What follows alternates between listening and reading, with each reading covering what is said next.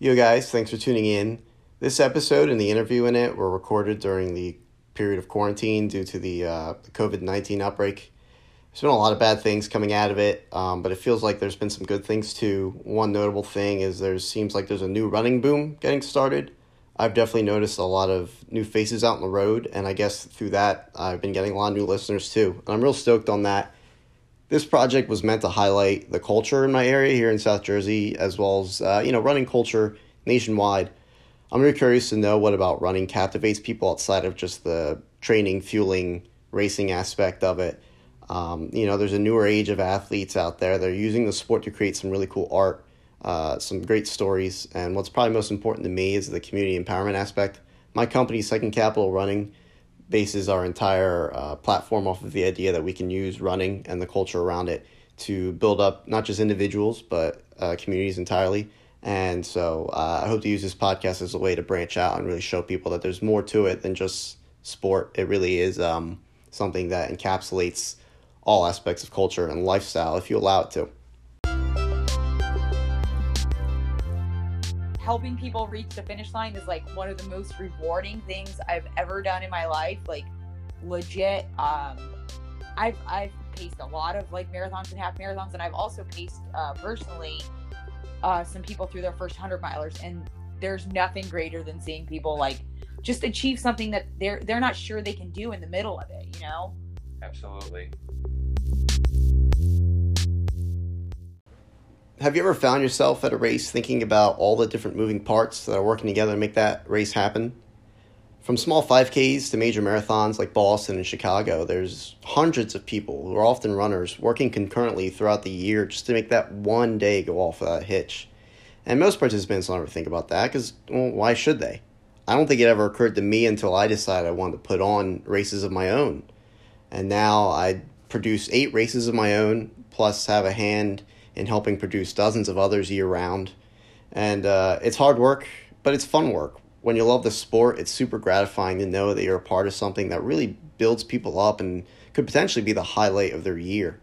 Uh, it's real humbling work because one day you can go from being top of the chain as the race director uh, to the next day you're setting up barricades and handing out waters. There's there's really no room for egos in the industry. In this episode, I talk with Vanessa Kline and John Swanson, race directors of the Batona Trail Races. It's a series of ultra races uh, held in the New Jersey Pinelands. Um, a little background on, on ultra running. Ultra running is kind of like uh, when you spell cool with a K, or like every time Budweiser puts out some some new version of Budweiser, but they add a different word into there. It's just their way of trying to say like, hey, this is this is better than the original in some way. And ultra running is just taking uh, standard running to the next level. For most road runners and trail runners, um, you know, you got your 5Ks, your 10Ks, half marathons, and, and the, the marathon is probably the pinnacle of that. Well, ultra running is anything more than a marathon. So marathon's 26.2 miles, and you you know your first major ultra most people take on is uh, 50K, which is somewhere over 30 miles. And then you've got crazy shit like the Western States 100, which is the oldest 100 mile race in America, maybe the world. I don't know. I got to do a fact check there. Um, or Badwater 235, which is literally 235 miles of running through the desert.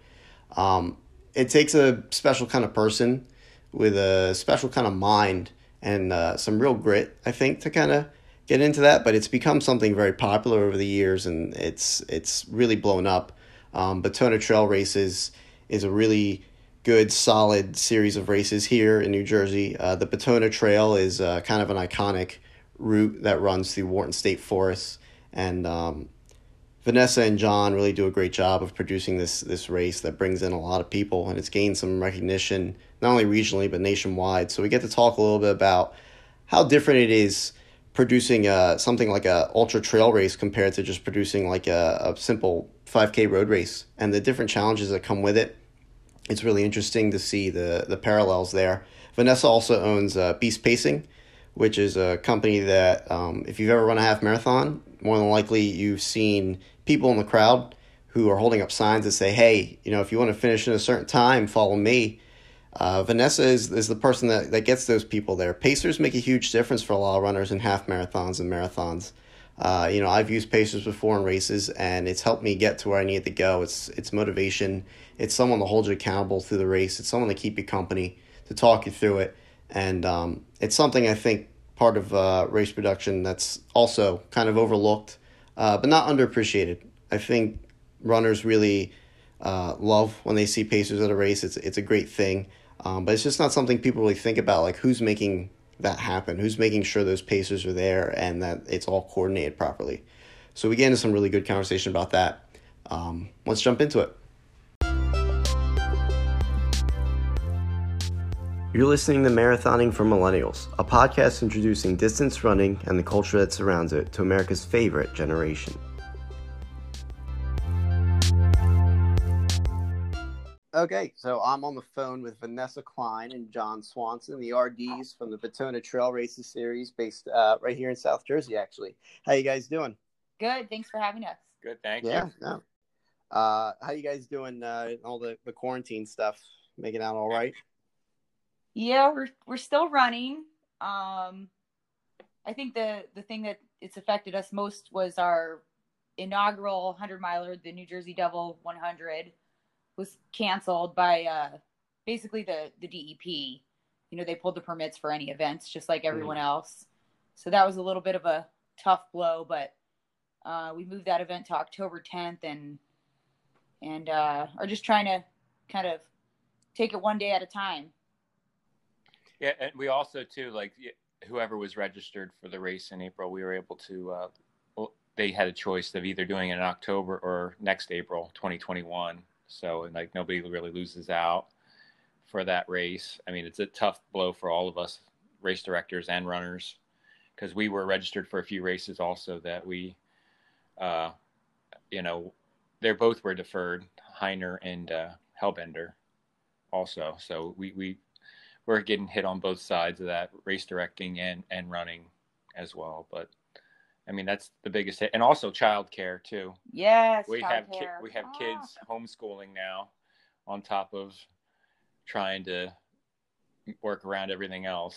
I've learned I'm not a good teacher.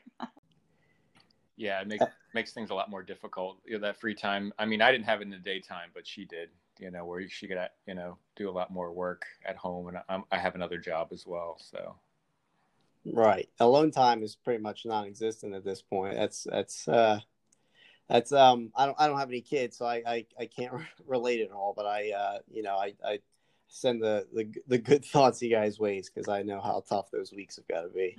And um, I I don't know if you guys saw. I feel like just before um we got on the line, I'm I'm pretty sure they announced that the, it's over for the school year. Yeah, Like they're not opening back up. yes, they did.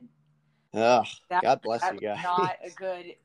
John texted me that while I was uh out uh picking up some supplies from Lowe's, and I was like, "No, big big fat no!" across my screen back to him. mm. Like, uh, it's gonna be a long summer. Yeah, and I feel for a lot of the kids, they had a lot of different plans and you know graduation and and uh, all these sort of things that were coming through this year, and that's all just totally gone. So Yeah, that's just gone. I, I, I that's that's rough because you know, a really senior. The whole point of senior year is is for prom and the senior trip, and like everything else is just filler in between that stuff. hmm So like they they just you know they went through I don't know sixty percent of a school year just to not get what they were finishing out the school year for. That's Right. Yeah, that that's uh no that that really sucks. It it seems like it's just no nobody. There's a few people that are winning. I think like I would say like Zoom, the video like conference guys. Those guys are winning in this scenario, and you know I'm sure there's some aspects of the government that are doing really well because of this. But otherwise, this is this has been a way too long of a of a, of a time to be dealing with this kind of stuff, unfortunately. right. But And then for- it affects business. yeah, yeah. But as for us, for like running, we we don't have the races that we're doing, but we're still running. Um, we try to get out where we can. They closed down the state parks for a while, but there was some other areas that we found, like private preserves that were like still available to the public, as long as they weren't like overcrowded and that sort Yeah. of thing. They, they they kept them open. Still going on adventures. Yeah, and we, we spent a lot of time in Pennsylvania. We found different parks and uh, a lot of time on the many different trails, good views, hiking. I mean, our, our runs were a lot slower on Strava.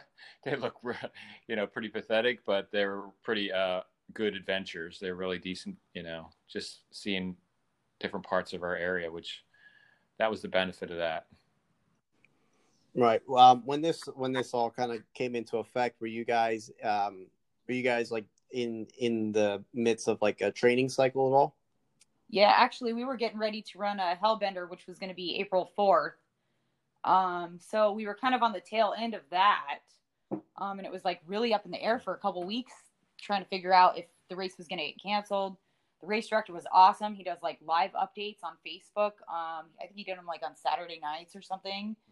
Um, and then the plan, um, I, I'm drawing a blank on his name, but um, Aaron was, Saft. Oh yeah, Aaron Saft. That's right. He was he was great. He kept everybody updated. He was trying all different avenues to try to make the race happen, and unfortunately, you know, he, it, things at some point were just out of his control, and um, so that's kind of where we were at. We were at the we were we were ready to taper, taper from hmm. our. We, we weren't really I guess that ready. So maybe oh, yeah, it was a was, blessing in disguise. Yeah, I, I, was I was not the most prepared for it because I I had hurt had my first injury that was significant uh, this past November at the Philly uh, Marathon. We I, I actually it was the uh, Independence Day Challenge where you re- I, I forget which one it is, but it's the one where you run the half and the uh, 8K right after, and then the next day is the full. Yeah, and I finished the full. I felt okay. I mean, I was sore and, and tight, and got home and uh, sat on the couch after we had our uh, celebratory meal after the race, and uh, I went to get up off the couch and step down. I'm like, oh, there's a sharp pain in the middle of my foot, and this is not good. And uh, I tried to like, you know, tough it out, and it just stayed there. And took went to the doctor, and like, oh, you have a a stress fracture pretty uh, significant. So I was out for two months. Uh, once I came back to running, I, I, I, took it easy, you know, and I went right into a 50K. the Algonquin. It was that 50K. week. That week, the doctor said he could run, and he ran a 50K. Our friend, our friend uh, Trent Swanson's race, Algonquin. Yeah. That weekend, I'm like, oh my gosh, you should not probably be doing that. But we like supporting him in his races. He's an awesome guy. So. Yeah, the race dictator, everybody calls him. But uh, yeah, it's a fun race, and uh, I, I, had a plan from the beginning. Once I was getting out of that boot, I was just gonna like do like maybe a 14 mile or so, but really slow, like hike, run, that sort of thing. And uh, so I was just feeling okay, and my joints felt okay, and the foot felt good. I'm like, all right, I'm gonna just save myself for that race and and put it all on that race. And, and it was great. I met somebody. I ran with my friends who did the duck challenge, which is another crazy thing. We we we were going to do it this year, but you know, it, it was uh it's like a night run into another 50k, so two 50k. ran with them for a little. Wow. It, it, was it was a good time. So, you know, it's it, ultra running is a different animal. You like run, eat, take your time, and unless you're a speedster and you can blow through it, not not me. It's never been me. So, anyway. Right. Yeah. It's it seems like um it's definitely uh, I don't know if laid back is the right term, but it definitely seems as though the the vibe is a little more relaxed, a little more um, communal, unless yeah. unless you know you're one of the, the, top guys that are really competing, and you know they've got sponsorships they have to like hold on to and things like that. Uh, in terms of um, in in training for for ultra runners compared to like your 5K runner, your marathoner, uh, did you was there any well, not even so much training, I guess, but just in your running alone um, right now. Is there any challenges that were unique to the ultra running community? Because I imagine you guys do the majority of your running and training probably on, on trails because that's where you'll be racing and to get longer distances it's sometimes more comfortable to do it on trails is that is that correct to assume yes yeah definitely and the challenges with that were when you know new jersey closed all the state parks we have a we have a couple little uh, parks that are pretty close to where we live um, but the ones that we frequent to to do the longer runs everything was being closed. So we actually um, started traveling outside the state to get those long runs in. We were going into pennsylvania delaware maryland and maybe some people wouldn't agree with that but you know, we were away from people, we were outside. Um, Sure. there yeah. really was like, you know, we we like to find places where nobody nobody goes. So that's the draw for us. Good views, um, and just like enjoying our time outside. Like we we both are people that like need to be outside. Yeah, yeah. and it was it, it really worked out well. And like she said, we, we just the couple people we saw out on the trails too. Um, we all were very everybody was polite. We'd get off the trail and let the other ones pass, you know, just to maintain that distance from everyone.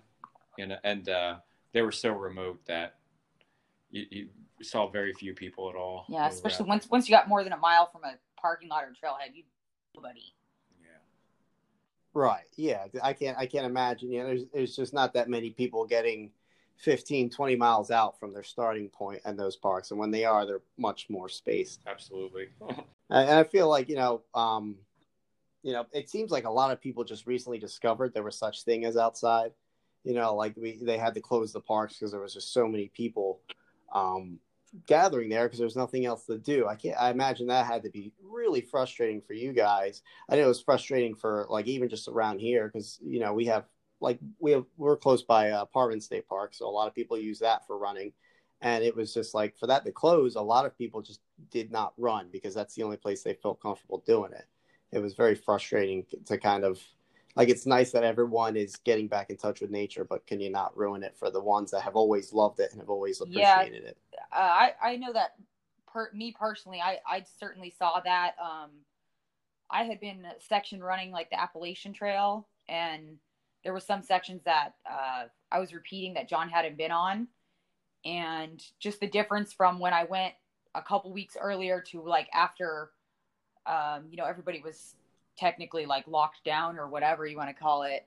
Um, the the parking areas near the Appalachian Trail were just insane, overwhelmed, like park cars like flowing out onto the street. It was it was crazy. But you know, again, once you got like a mile or two from a parking lot, then you know most people aren't doing you know going that far. They just want to be outside, and I'm I'm Mm. certainly glad that people were getting outside. But yeah, it was a little bit tough navigating the first couple miles or so. Yeah, but it was it actually wasn't really as bad as it looked from the parking lot. True, true, that's true. Uh, I, I I think it was more not of the southern Jersey area as it is like the northern, more congested areas. Because we we there's a place called Franklin that was closed, but there was two parking areas in that big park, and they were parking areas, but the trails themselves. I mean, you went for a while without seeing anybody Yeah, just because they're i mean it's a lot of land everybody's spread out Right. i think what really did the park closing in was just uh, people gathering and having picnics which i mean it's totally not you know a good idea Right. the governor had to make a decision on that i guess but hopefully we don't end up in that boat again Yeah, I I really hope so. yeah So we'll uh we'll we'll we'll dive into talking about you guys' events now. So uh, well, we talked already a little bit about the the NJ Devil 100. That would, would have been your first time race here in April. Now moved to October October 10th. You said right? Yes, that's going to run uh, concurrently with um, Batona Trail Races, which we took over last year from uh, Angie and Dennis. Um, Angie was like super, super organized lady, so taking it over was, uh, I mean, it was definitely a lot of work, but man, I couldn't imagine like have like starting that on my own. Yeah, Um, and then they started off. We had some supplies there, and then just an idea. Dennis and, and Angie. I ran that race. Uh, I think the second year that, or maybe the third year that they had it. They first two years they had it in January, and they moved it to November, and then we moved it to October to because uh, the November. It was the first weekend in November, and every time it was like 20 degrees, and it was pretty frigid. I don't know. It was just kind of like an anomaly where it got pretty cold out there. But they did a really super job, and they were like more of a laid back kind of race, you know. it was, more of a fat ass event and uh but without the platform that they created like it would have been really difficult to switch it to a regular race but i think um you know it definitely was a lot of work but And I think, the, sorry, go ahead I, I think the uh, Batona is one of those hidden gems of uh, the Pine Barrens where a lot of people don't know about. Um, it's it's it's a pretty long, extensive trail that uh, not too many runners go out and, and, and, and run on. And the hard part of it is it's, it's a point to point race. So like you either, if you want to do a length, either you do an out and back or you need to have somebody uh, carpool with someone where you, you drop off one point and then you drive to the other part and, and run it. So, and it's like really remote uh, area. And so like, it's, it's something unique to this area too, from the tri-state area. You don't really see like that kind of the pine trees and foliage out there. I don't know if I use the right term, but but it's not like mountains or, or, I'm sure you're familiar with that sort of thing in, in Vineland. Oh yeah, absolutely. Yeah, I mean it's I mean our trails are limited to about we have about two parks where there are trails and they probably add up to less than five miles total worth of trails. You know, so you want something anything close to extensive, you go to Parvin, and I think uh, a uh, like a local guy around here who lives he lives actually like on the edge of the park. He uh, I think he got a little over a full marathon in the park doing every single trail. So that's about you know that's about what we're limited to in there in that sense. So South Jersey's definitely not known for its technical terrain. Yeah, that's for sure.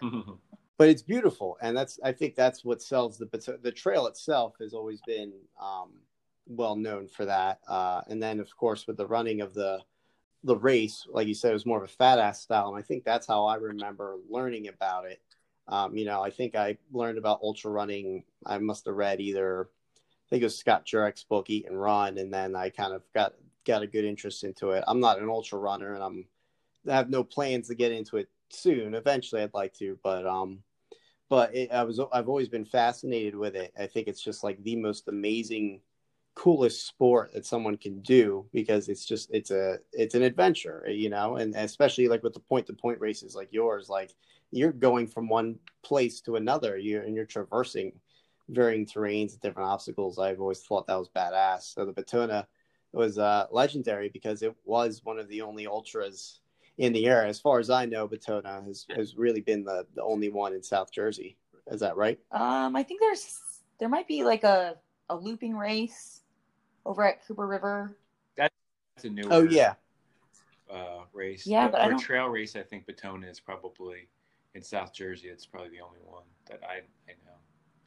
I mean, I, I, we could be wrong, but I, I would say that that sounds right. I can't like nothing even comes close. The Loopy Looper, yeah, I think they did their first one in August, um, and, and that's a cool idea. But that's I don't even know if that's even trail as much as it is. Yeah, yeah, it's just that that repeating loop, which is another you know badass concept for someone to to take on. I I don't know if I could ever um, do that. I'd much rather like the idea of like a a course that doesn't yeah. repeat as much, but still, just the mental resolve to do that is it, that's what it's it's a testament to. It's what the the like the distance and the, the adventure is always you know exciting and but you, you, the one thing that holds a lot of people back is like what's going to happen to their body you know like you, you run a marathon and it, and it kills you but uh, like 50k or, or, like 55 miles it, it, seems like extraordinary but uh, you'd be oh, you'd be surprised at what you can handle and it's it's not the intense intensity that you run in, on a marathon. You, you automatically should just like slow down a little bit and at a at a lower heart rate and a lower effort just to survive like that distance. And your body it, you know it, it's it's surprising how long it'll last. And, and, a lot of people you see that maybe online and that sort of thing like people who do the 100 milers and you're a lot stronger mentally and and physically than you than you know without a doubt yeah you know it's it's it's funny because you know um if people learned about ultra running before they learned about marathons, so much less people would probably run. You know, you have to get most people still now you can tell someone, oh, you know, I did 10 miles and they would act like that was like insane. So it's like a, it seems like there's a progression of like getting people into that idea of knowing that the body really, like you said, it can handle right. so much more once you learn how to control it. Absolutely. Yeah. Um. So, uh, you you guys, I'm assuming, had both run in the Batona before you became race directors. Yeah. Yeah, I ran it. Uh, John's run it a couple times. He can tell you about that, but I I've only run it once. That was in 2018. Um. Yeah, I I ran it the two years prior.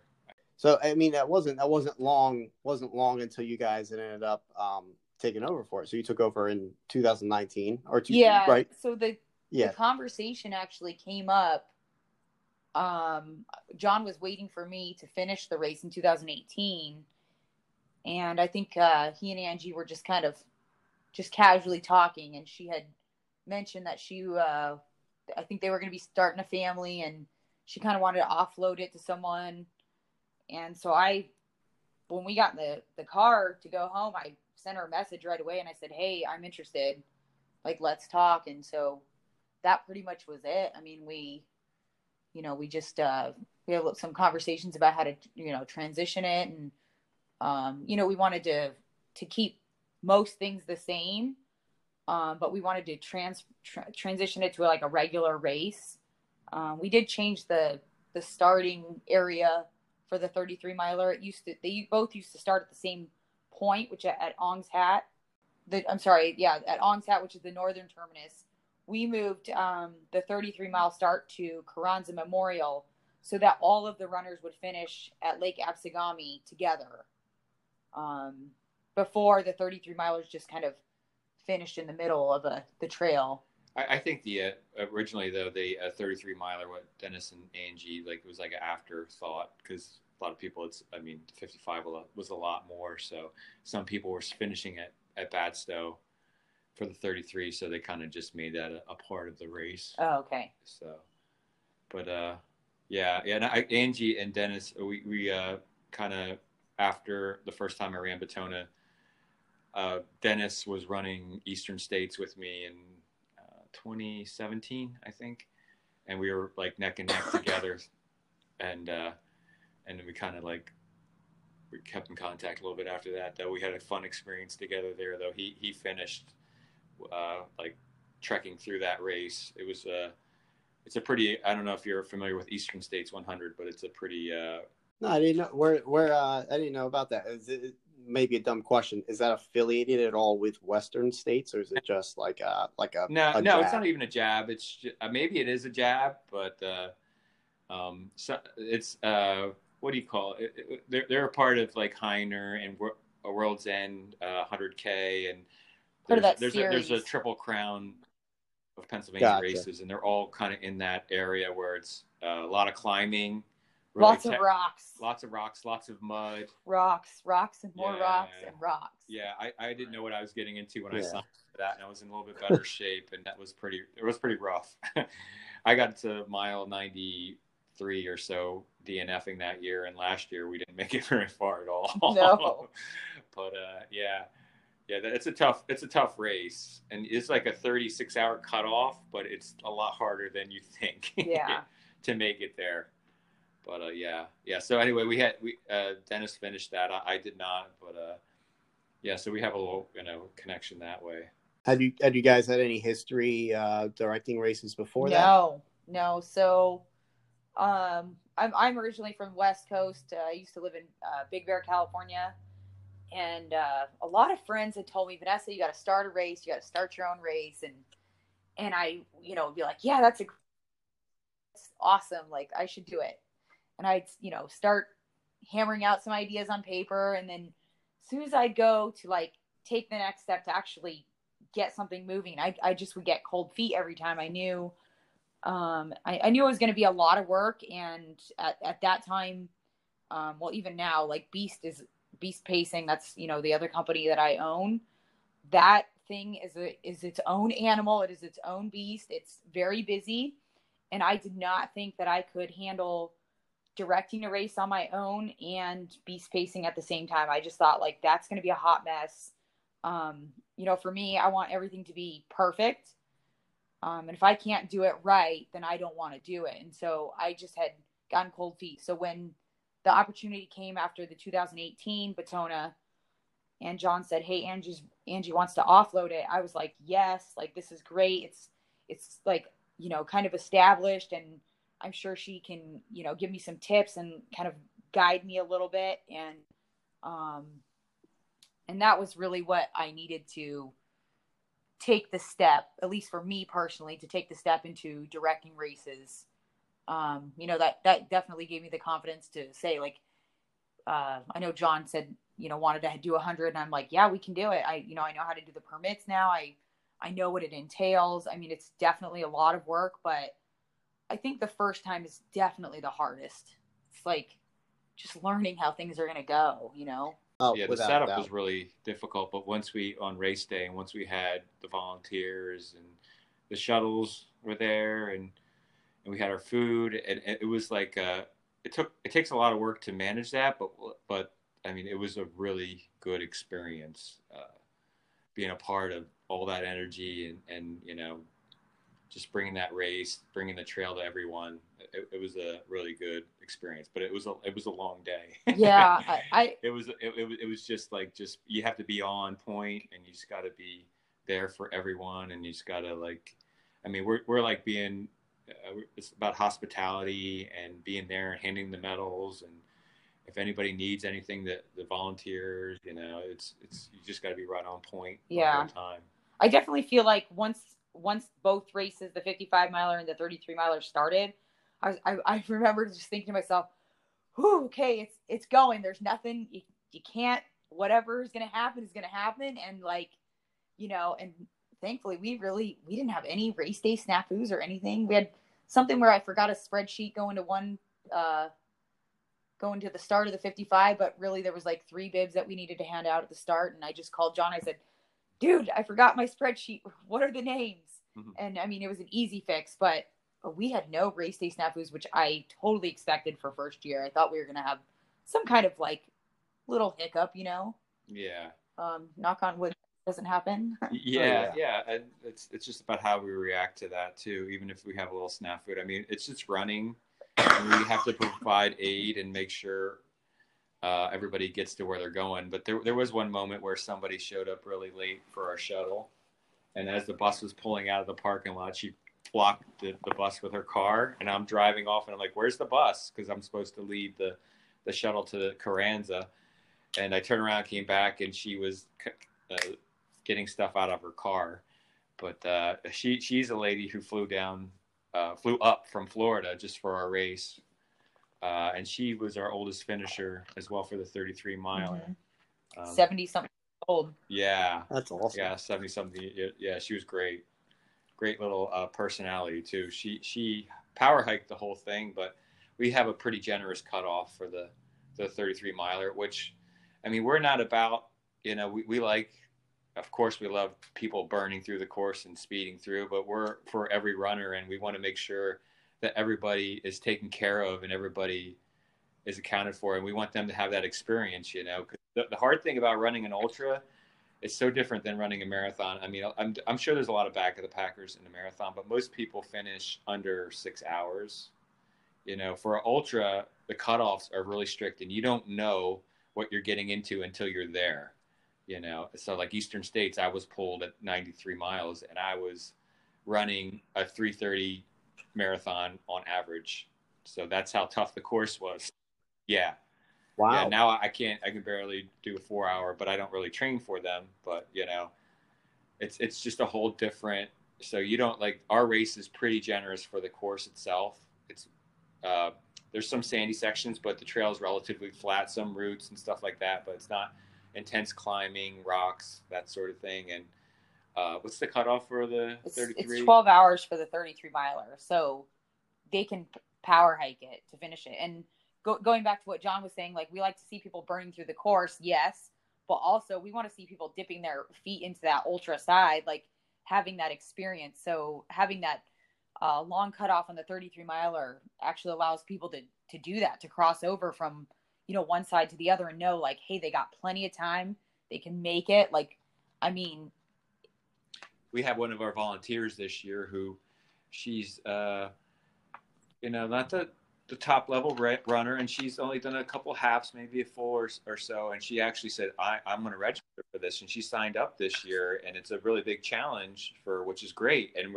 after watching the, the finishers uh, in 2019 she's going to be uh, she's going to run it now. Yeah she's going to run our 2020 race which is is great you know, and that's what we want more people out there and just challenging themselves. And uh, I mean, it's a, a, big deal to say, "Hey, I tell somebody I ran 33 miles," you know, or, or yeah. Heck so uh, yeah. we're we're happy to give that opportunity to people, like just to cross something off on a you know make a challenge uh, or motivate themselves. I found that the more I, I mean, I just like you guys, I love seeing people burn through courses. I love seeing you know new course records, and the fast guys are exciting, but uh, the people, the back of the Packers, you know, the new people, they're they're just as fun. And what you're doing is you're you're building customers for for life. There, a lot of those people are you tend to be so much more appreciative that you made it accessible for them and that you made it very easy for them to feel like they belong there and they'll keep coming back and they'll always remember you guys as the ones that got them into it and that that allowed them to have that jumping point and then you know when they are maybe at that point where they're the ones burning through the course you know they they're they're coming back and they're they're burning through your courses and they're they're making sure you guys get your your recognition for the work that you do it's a it's a very um yeah. communal thing it's a and very gratifying work as a race director to know that you know people kind of the same way you know everyone's got their favorite restaurant with their favorite waitress and their favorite booth. You know people have their favorite races put on by these certain people and because there's they know what they're going to get all the time and it's always going to be awesome. It's a really good feeling to know you're you're in that class of of someone who who does Definitely. business for people. So you say that the cutoff is 12 for the 33 um at 55 i guess would be how much that's a little bit tighter so be? that's 14 hours for 55 milers so that definitely okay. they got to be moving a little bit um but it is it's a flat course. Um, it does have its challenges, like John said. Right. There's some sandy sections, um, but I I think that for for most, even like mid to back, like most people can finish the 55.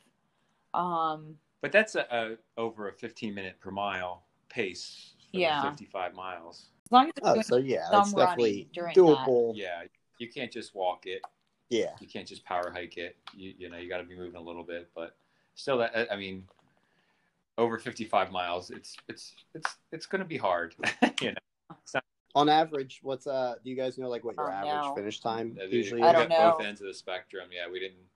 So, but this, this year we had a, a couple of, you know, they were all pretty the fastest times for the 33 because we changed the starting point so the elevation the trail is a little different but the 55 were all pretty close to the uh, the fastest time course record. Course yeah. record, yeah, but that course record is still held by somebody who ran it in 2016, I think.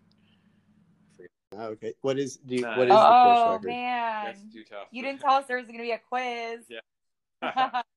We're not sure. I was just curious. We'll we'll we'll, we'll, we'll get I'll get that up. in there afterwards. Um, yeah, but um, yeah. So I mean, that's a long time. You know, uh, if, uh, that's a long time as race directors to be active for runner. You know, runners are prepared for that. But where, in a time like that, or you know, and thinking ahead to even something like a hundred mile race, that's that's a that's a whole day there. You know, what where are you guys during all this? What is, what is what is going on in your heads? How many different directions are your so, brains split into um, over that I, period I'm of time? I'm a pretty type A person, so I had a schedule written out one for myself and one for John.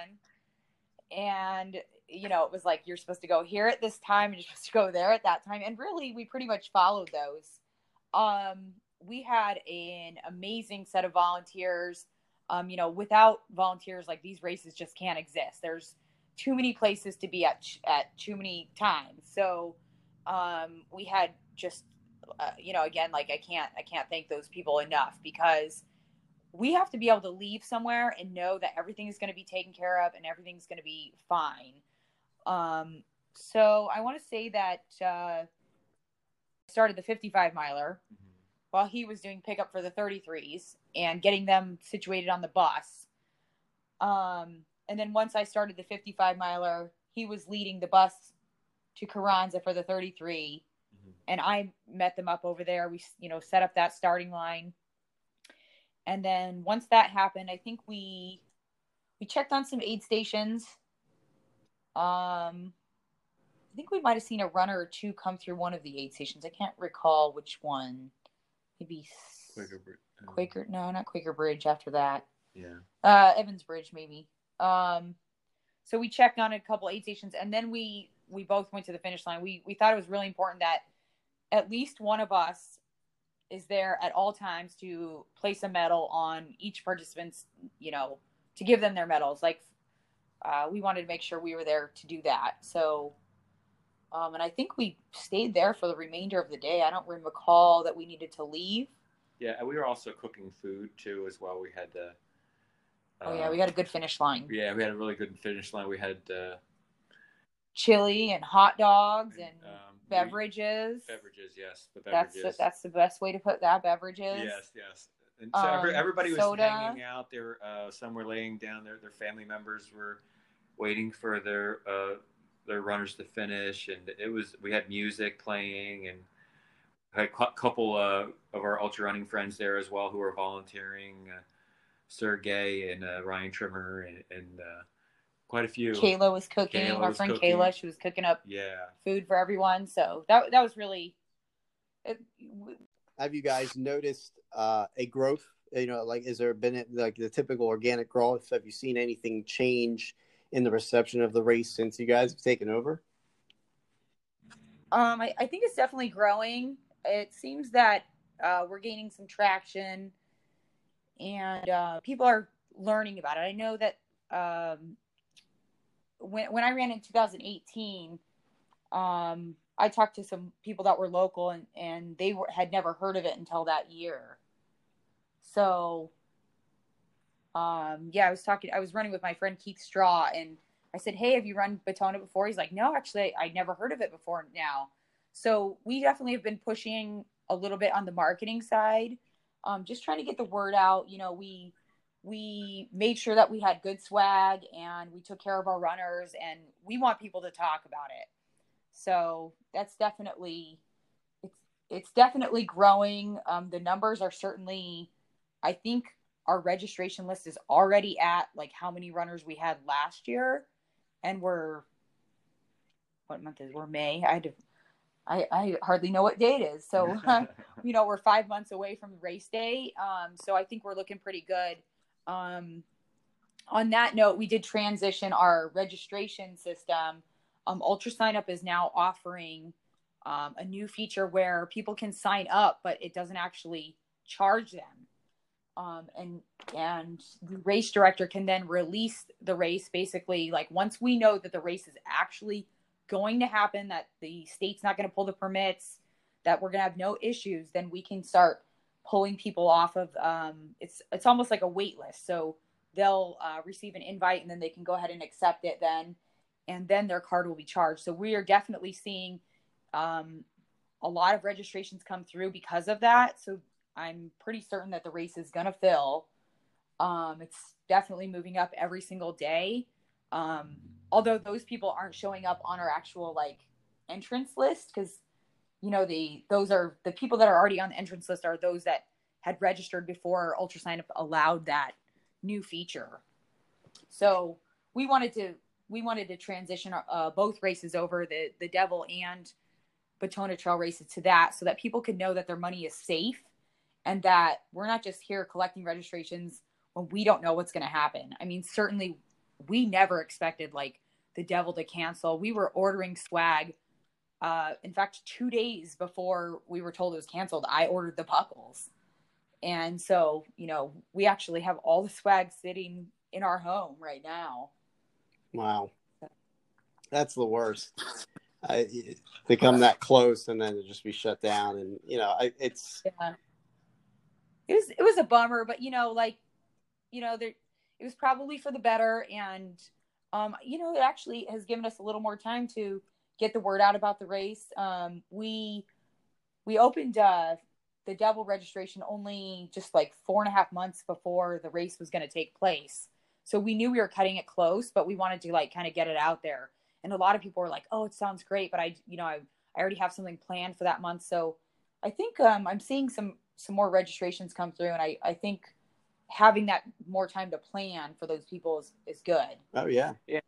And on the other side too, I mean, it was just uh, really evolving situation, and, and, we were better off not trying to have that during that time anyway. I, I, we we saw some races up to like the last day before they uh, or last week before they they canceled, and I mean just uh, I mean in, in that environment we were just better off you know not having it at that time. But we we were going to have it as long as you know the DEP let us have it because I mean everybody's expecting it, and we just have to make little changes here and there, and that might be something that might have Yeah. to happen in the future. Sure, as yeah. Well.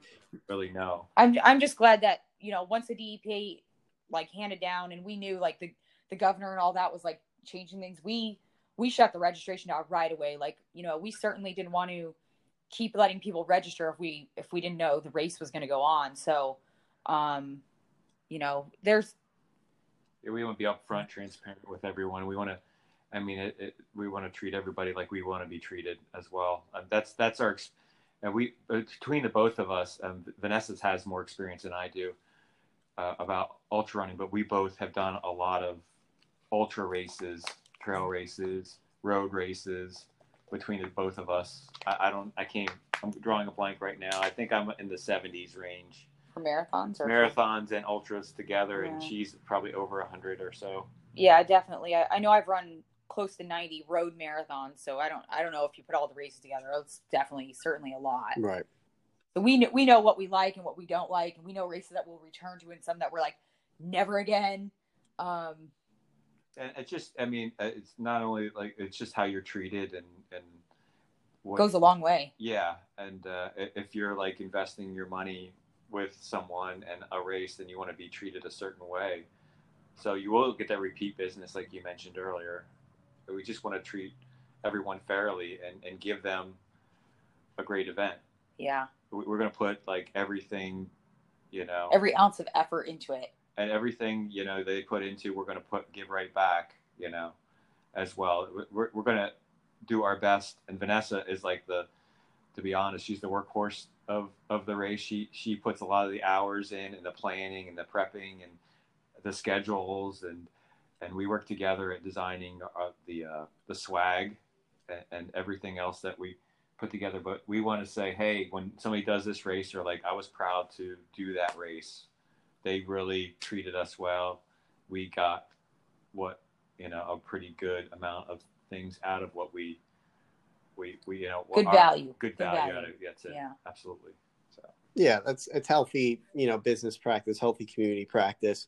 You know, you Mhm. don't it's you don't want to be those people that are just kind of taking the opportunity to, to grab at other people's money or to you know seize an opportunity to, to make a few extra bucks. It, it, you know, it's there's two ways you can go in, in a situation like this, and you know, smart smart business is maybe to to save your your bottom line, but good business is to is to be courteous to your customers and be courteous to your community, the people that are you know when when this is all over everyone's going to remember the companies that didn't do anything for their customers that didn't do anything for those that could have used their help you know? They're all going to remember that. You know the people that did great things will just go back to doing you know the good things they were already doing anyway and people will continue to support them. But anyone that didn't make an effort to um, change their practices to benefit someone other than themselves like those people are going to stand out they're going to be remembered Yeah.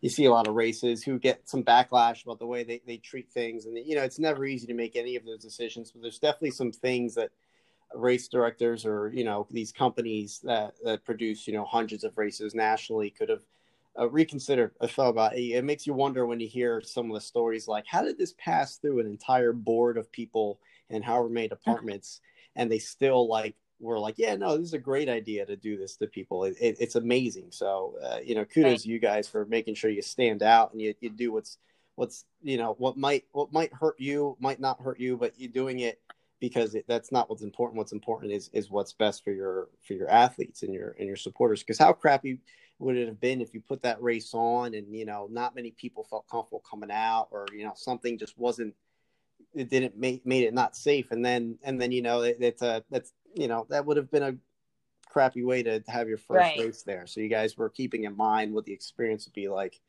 And you know to touch on that i think even um, what i've noticed is the the hundreds of virtual races that have popped up from from companies you've never heard of or companies that you know you look up the name and all they've got is this one virtual race that popped up last week. And it, it's all kind of um, no name people just realizing how easy it is to just yeah no i'll ship you a medal a bib and a t-shirt if you give me 50 bucks um, it's it's i don't know how you guys feel about it, but it's some of that has been um, a little bit of a turn off. But then you Yeah. look at some of the local guys, some of the local uh, groups, uh, race directors, and uh, racing companies that are doing either um, you know free uh, virtual challenges or they're doing virtual challenges that where the money, some of the money, all of the money, whatever, something is going to helping people.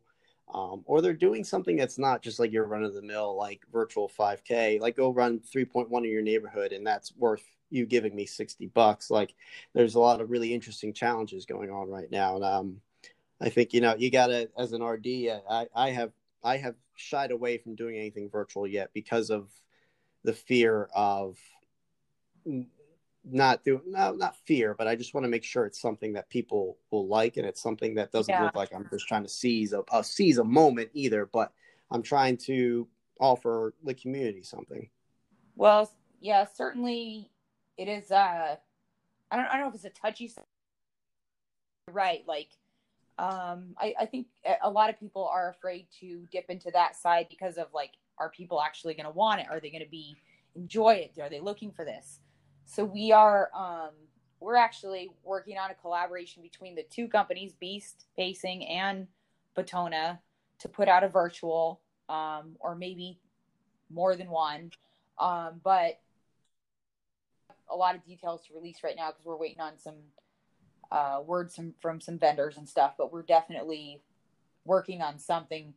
Um, you know, if I think for some people uh, they don't want to run them, and some people do. A, a lot of people um, want that or need that motivation to to get out there. You know, um, you know, it might be easy for one person to just go run. You know miles and miles and miles but for other people they uh you know getting something in the mail or getting some swag is like exciting and i think for for those people those kind of events are really good especially just to keep them uh their minds straight during this crazy time that we're facing you know?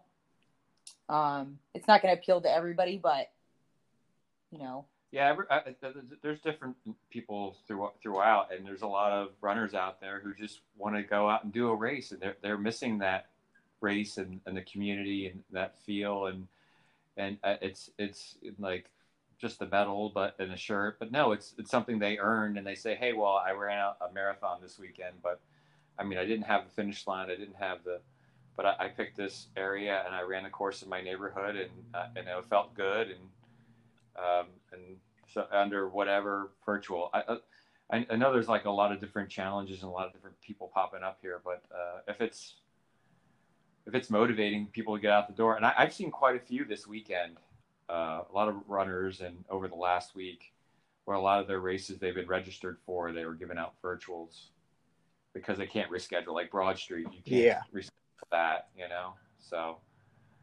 um, I mean, you, you know, what else are you going to do? So, and, and and a lot of my running friends community, they, they were out there, I, and they were putting the miles in, and uh, you know, we just got to make the best of it. This is only a little. Uh, this time will pass. I mean, it will pass. It's it's you know, it seemed like it's lasting for for a while, but and it's during the peak of uh, our running seasons from the winter. Now it's the weather's nice and and we- everybody wants to just get out and do their races, but we just can't. We just got to wait until this is over. But uh, it's it's some you know a lot of people need that incentive to go. Like for Vanessa and I, we we like to pick areas that we haven't been to and just do adventures and just uh, get out and do our, our nature trips and you know see what we can see. But you know others they just want to like see how fast they can run on their own. Who knows? You know, to each their own. Yeah, I, I definitely understand the motivational aspect. I do, I do enjoy seeing that, uh, especially with people who had a big race that were working towards all year. To kind of give them that virtual incentive to continue the training um, is is really nice. And uh, you know, I by no means I want to want to dog on virtual races. Um, it's not something I fully under understand as far as my relation to it, but um, but I, I yeah, you're right about the motivational aspect, and it does keep a lot of people going. Um, and um, I, I'd like to hear more about your um, your virtual event when you get it. You get the details more figured out. You know, keeping it local, I think, is a nice time right now. Um, and you know, just a, a word to the listeners to, to you know to to make sure that if, if there's a challenge you're interested in, see if there's something more more closer, something to people you're you're already racing with. You know, I'm, I'm sure for every um, however many virtual races that pop up, there, there's a good handful that are based on people you've already done an event with before. So, um, Right. yeah, look Right. look forward to hearing about that one. Yeah, but, and this is uh, she's affiliating it with uh, our company Beast. Yeah. uh, thing, and and the Beast Pacers are, are a special like niche and uh, community as well. She does a lot of the uh, orchestrating and getting the race, the runners for that event who can run a certain time slot. But a, a lot of us, and I was a pacer first before I actually met Vanessa, and uh, so and uh, being a pacer, you're out there for the runners and you're helping them get achieving a goal in mind you know whatever pace you're running at. And uh, it's it's just like and how many pacers do you have? Around 30 3500 pacers. 3500 yeah and each pacer has connections with every person they've ever ran. And she has pacers who ran a race every weekend sometimes twice a weekend Yeah. across the country and these runners are not, they don't have their races to run Right. So they, they've all been canceled because of the pandemic, and the and the runners who run with those pacers are not. So like, yeah. So we want to give something to, to them as well to get incentive because and we've actually had pacers reach out and say, hey, can we have a, a virtual run and just everybody get together and we'll do and we'll share our story. We'll pace in our shirts and you know because a lot of us are. I mean, we like most runners feed off other runners, but pacers really we feed off all the other runners and helping others achieve their goals. And It's just a, I really recommend anybody who's listening to maybe if you know you do a lot of races, give uh, give Vanessa, pacing uh, give pacing a chance Give pacing a it is- chance because because we like doing group runs as runners and but pacing is like you're almost like a coach slash a helper but like you have to run a time i feel Yeah. like you're a coach a pacer and you're a, counselor, yeah. sometimes like yeah you're a motivational speaker. It's like all Mhm. those things rolled into one. Helping people reach the finish line is like one of the most rewarding things I've ever done in my life. Like legit. Um, I've I've paced a lot of like marathons and half marathons, and I've also paced uh, personally uh, some people through their first hundred milers. And there's nothing greater than seeing people like just achieve something that they're they're not sure they can do in the middle of it. You know. absolutely it's such i mean it's it's nice to give back and volunteer and help out and that's a way you can actually enjoy your sport and volunteer and it's it's just really like uh it feels good through your core you know and, and at that finish line when you get the hugs and like sometimes people fall off and some people pass you at the end but they're like so thankful and so uh, appreciative of you being there for them and just like helping them through the pain that they're going through. Uh, you know, not like really intense pain, but just like it's just their effort. You know, it's it's a really good, rewarding experience.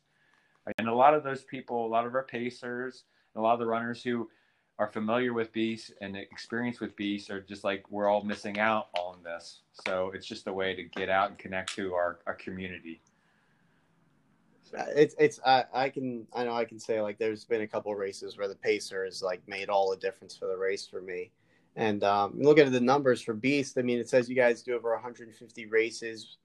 Uh, you know, you've got you've got the hot, some of the hot chocolate runs in there, the Air Force Marathon. Looks like you got some of the national park uh, runs in there. I mean, how do you? vacation races. That was a uh, we picked their races up last year. Oh, okay, That's been a, a big account for that's us. huge. Uh, they're awesome. uh, how do you get a gig like that? How do you end up, uh, you know, owning a, a pacing company? It's not Oh, the, it's not something anybody ever thinks about. I guess. it's so easy. Yeah. It's not. no, it is not. It's so hard, actually. So, um, yeah, like basically, I started pacing races uh, by myself, just like as a lone pacer. I'd reach out to races and I'd say, "Hey, you know, uh, do you need a pacer? Sure, come pace a ten minute mile or come pace a two hour half marathon." I had a couple races that said that, and then after I did, uh, you know, one or two races with these two two separate companies both of those companies asked me to bring a team to another race and i'm like bring a team i'm like okay I, like I, I think i know enough runners i think i can do this so at first uh around 2013 i was kind of setting up some pace teams uh like as a volunteer So, you know, in exchange for, uh, you know, bringing all the Pacers in, I'd get a comp entry. All the Pacers would get comp entries. Um, but what happened is it kind of started growing. And at, at a certain point, it became something that I either needed to transition to a business or I needed to stop doing it because it was, uh, I was working a full time job. Plus, I was coming home and working on pacing stuff. And uh, I, I really had to make a decision. And so I uh, switched into a business. I went back to everybody I was working with and I said, You guys, I, I just can't be a volunteer anymore. I have to charge you um, if I want to keep doing this because it's kind of cutting into my family time. And so uh, everybody I was working with was on board. And I knew at that point, okay, like this is something that is necessary or not necessary, but uh, because I consider it kind of a, I guess, a luxury item for races. It's not, you know, it's not going to make or break someone's race, but it certainly makes the experience much better for the runners. Um, so um, I started hard marketing it actually in the fall of 2014. Two of my friends were like, Vanessa, it's time for it to have a name. You've got to, you've got to go get a business license and you've got to like, you got to like make it legit. And, and so I did that. I quit my job. I started hard, um, just basically cold emailing races. Um, and then it's grown from there. I pretty much now work off of referral business um, every once in a while, if there's a client that I'm interested in, like for example, vacation races, I'd sent them many emails over many years and I never got a response. Uh, um, you know, they're, they're busy. They're busy people just like I am. So one day I said, I'm just going to pick up the phone. I'm going to call Salem Stanley. He's one of the owners.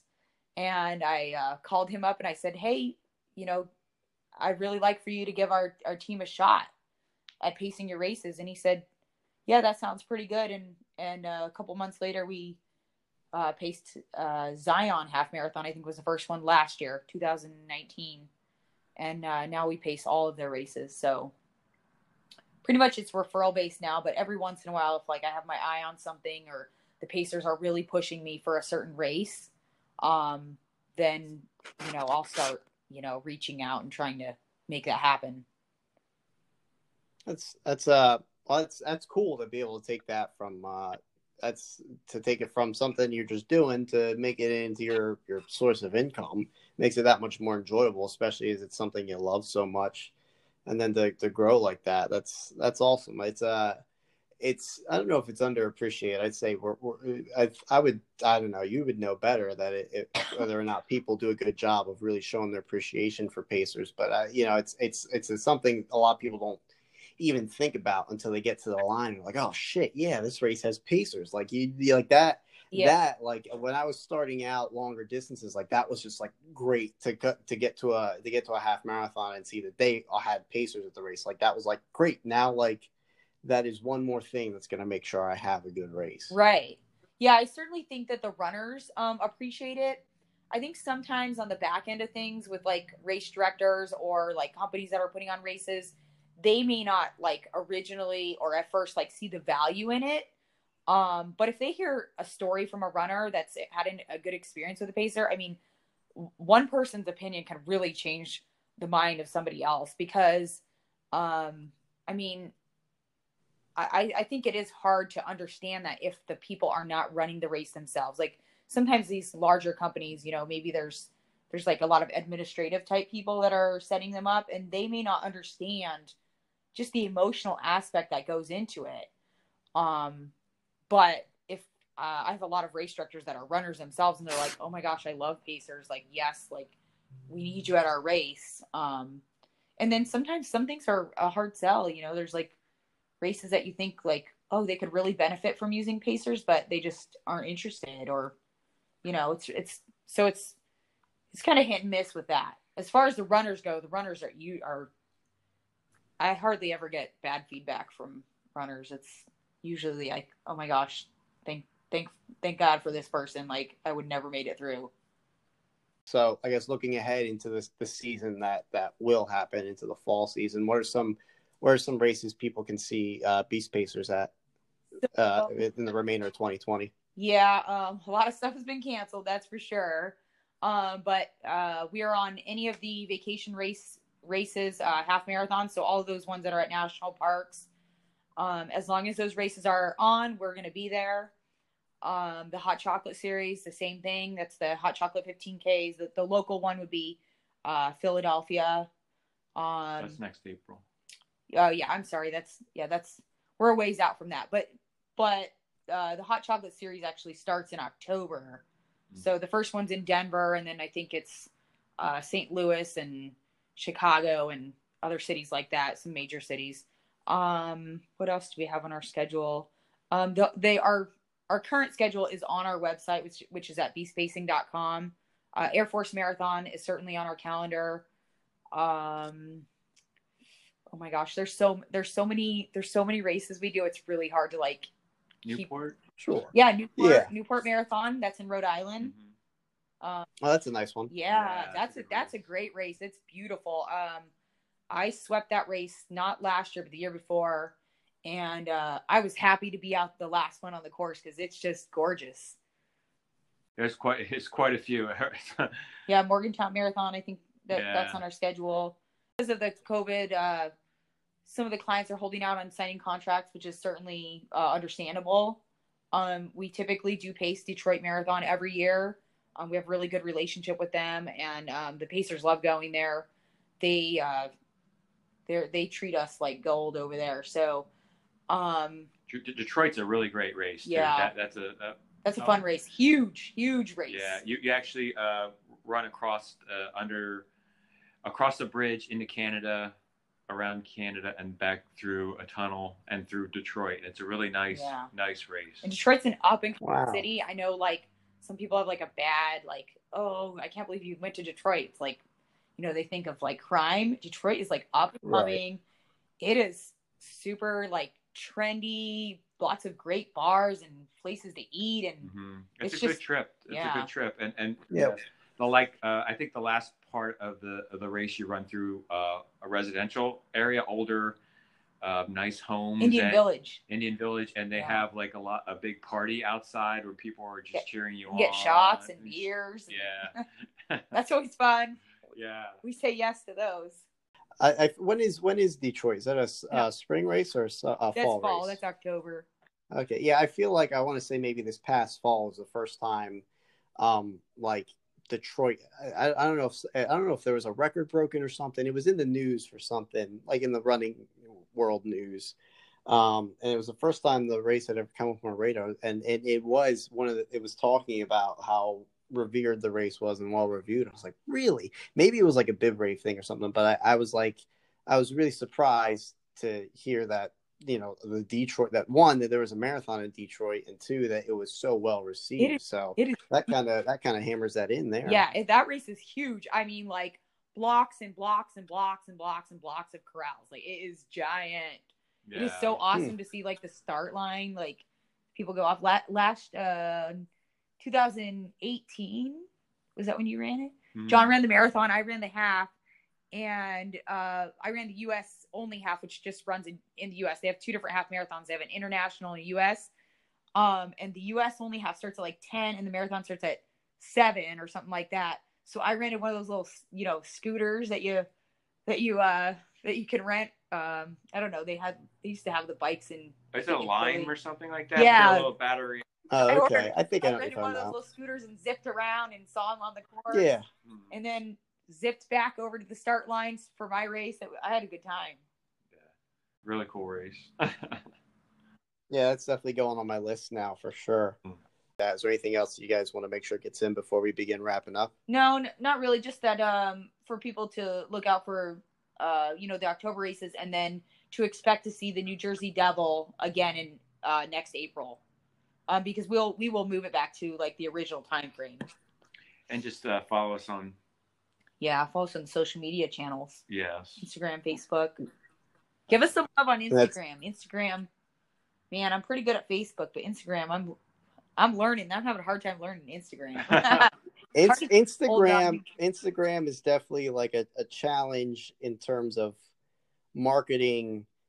Well, I, I would say I would say probably ultra ultra the ultra runners are probably a little more active um, on Instagram than I would say like some regular runners are. It's it's tough because you got like these run celebrities that really um, they're you know it's very influencer based but then you've got like the core group of people that will follow your race because they want to make sure they stay up to date on it. You know instagram is it's not completely business yet eh, like the way facebook is. Facebook is great if you own a business but instagram is it's a yeah i i, I struggle to navigate sometimes too. It really takes a lot of um i don't know i do a lot of reading so i just kind of read up yeah. on current marketing trends things like that but but um, is it is it at Batona Trail Races? Any uh, underscores or anything? No, like just yeah, just like you said, at Batona Trail Races.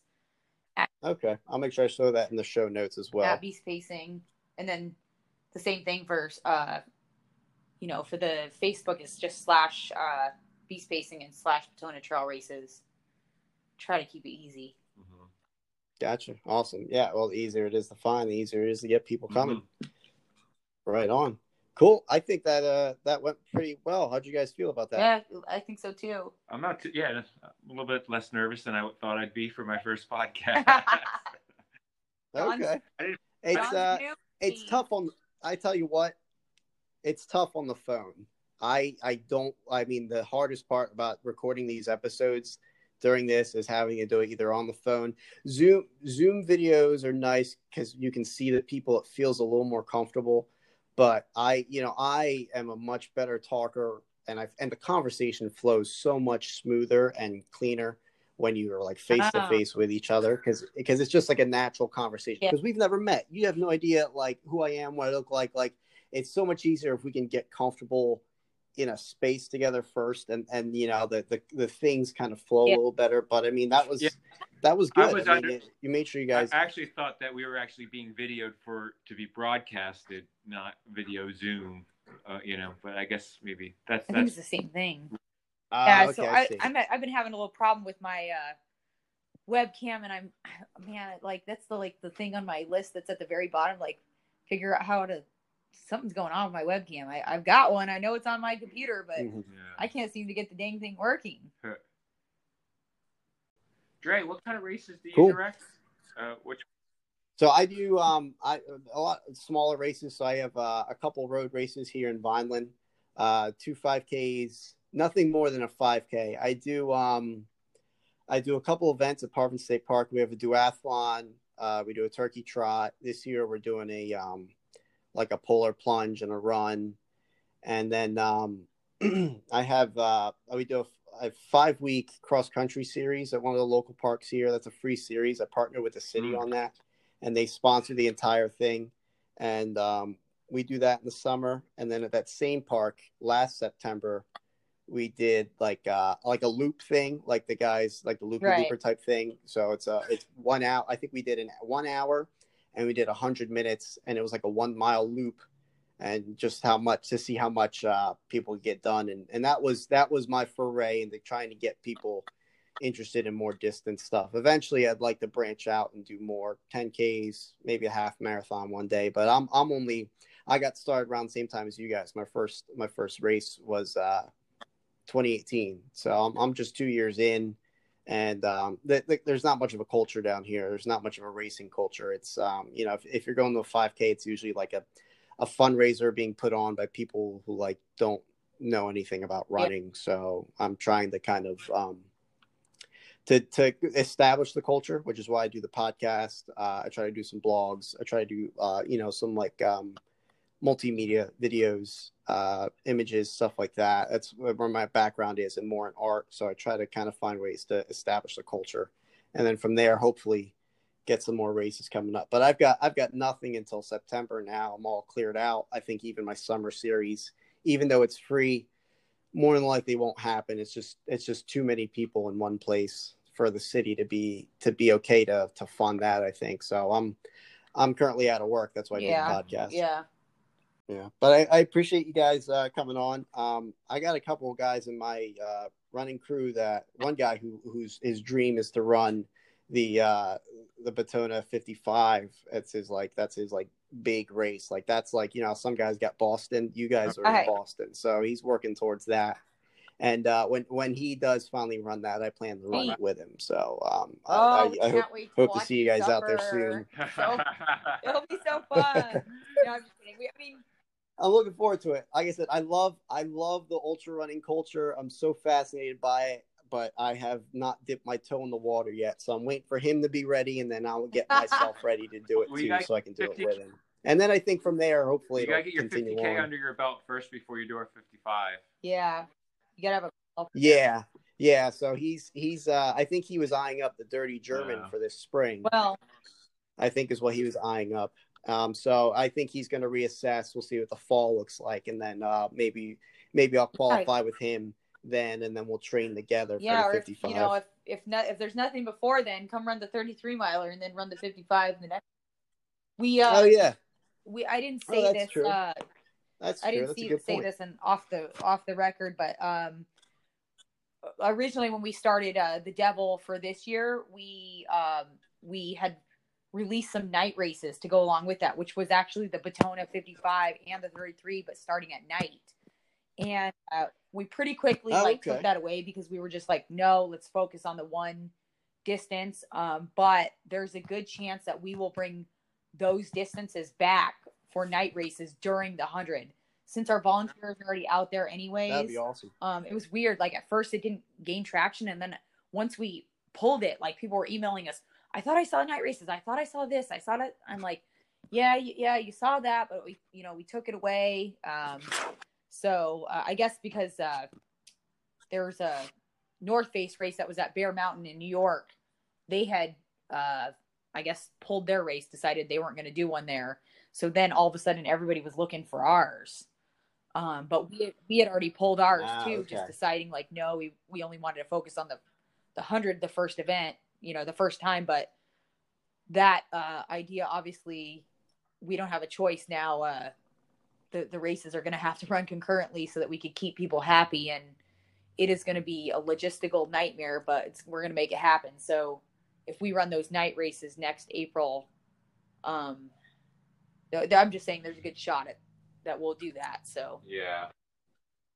That's awesome. Well, then I, I'm, I'm going to keep that in mind, and um, if if uh, you know if I'm able to, I'm, I'm definitely interested in helping you guys out uh, as far as volunteering on the course. I think um, you know that's uh, that that that would be something cool for, to be a part of and to see. So I'm, I'm, Yeah. I'm interested in that. So I'll keep uh, you guys set. You send out a call Yeah, to volunteers, or is it more so uh, just kind it's of actually like on our UltraSignup page um there's like a register button and then there's a, a button that says volunteer and people can volunteer through there and certainly if you know anybody that's interested in doing it please send them there because um now that we have to have the two races running at the same time and because we didn't want to change the start times for any of them we we just didn't feel like it was fair to you know if if we ran the 55 and the 33 at night Right. that would make a whole lot more sense but we couldn't just say like hey i know you're already signed up and you expected to run in the morning but guess what now you're running at night so yeah yeah so um Right.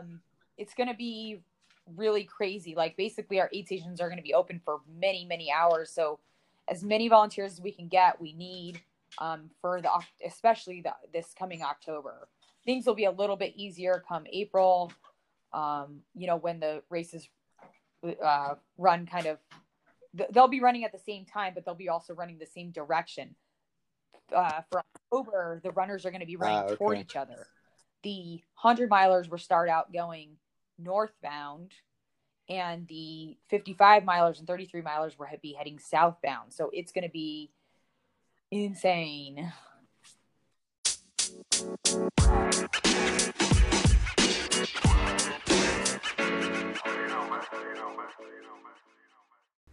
I really liked getting to talk shop with those guys. Uh, obviously, as a race director, it's something I'm interested in. It's nice to gain insight from other people to see how they're doing things, or you know, just what's totally different about the nature of their job compared to my job.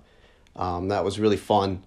When racing does finally come back around, uh, maybe make it a point to look around and get an idea of how many people are working together to make that happen. You know, who's who's the face or the faces behind this race. You know, make it a point to learn the name of the company that produces the race. Anytime you participate in something like that, it's usually a, a company that does more than just that. So if if you have a race that you like, look up the name of the producers and find out what else they're doing. Chances are you'll like the other of events that they're producing. Um, you know, it's it's an industry that's taking a hit right now, you know, races are the glue that keep the community together. So we're learning how to adapt and just kind of biding time until they come back. And there's a lot of companies, there's a lot of races, there's a lot of people that might not make it through this, and you might not see them come back. So support what you can. Uh, look up anybody that you know that produces races and, and find out how you can help them, how you can support them through this, and, and maybe what they're doing to help you. It's a it's a communal thing. No one's here just trying to make a buck. There's a reason behind anybody wanting to produce a race, whether it's to build up their community or to motivate their friends or just to have something really great going on. Um, these people all have good intentions, and it's it's just it's a really great industry to be a part of. Real quick before you guys go, I just want to remind you that there are other episodes of the show. Uh, I have about six or seven episodes from last season where I talk a little more about my own personal journey as a runner and get to talk to some people from my area as far as um, the running crew I'm a part of and just our journey towards the Philadelphia Marathon last year. Uh, there are four other episodes from this current season where I get to interview people from surrounding areas to talk about what they're doing in their communities and how running has kind of influenced their life. You know, I talked to a guy named Richard Isa from Philly who's doing really dope shit with trying to change the way the scene looks at, at, at just the community. Um, I get to talk to Scott Partenheimer, who uh, wrote a really good story about uh, a naked race he did up in Pennsylvania, and we get some really good insight in just uh, his philosophy of life and how running and writing has affected that. Um, Ariana Scalfo is a friend of mine years ago who we both knew each other when we weren't athletes, but years later, she's in California. She's a mountain runner. Here I am. Obviously, running is my entire life, really. And we get to talk about that transformation and what she had to overcome to get through that and the way she's using it to help other people overcome their own obstacles. And then the most recent episode before this, I talked to a guy named Eric Bofinger, who I mentioned in this episode. He's the guy who ran all the trails in Parvin State Park. He's badass runner, super fast. He's always winning my races here in town. And um, he's a coach too. So he talks a little bit about how he changed his strategy from running, um, you know, training for Boston Marathon to now having to adapt and prepare for what normally would be a spring marathon is now happening in the fall.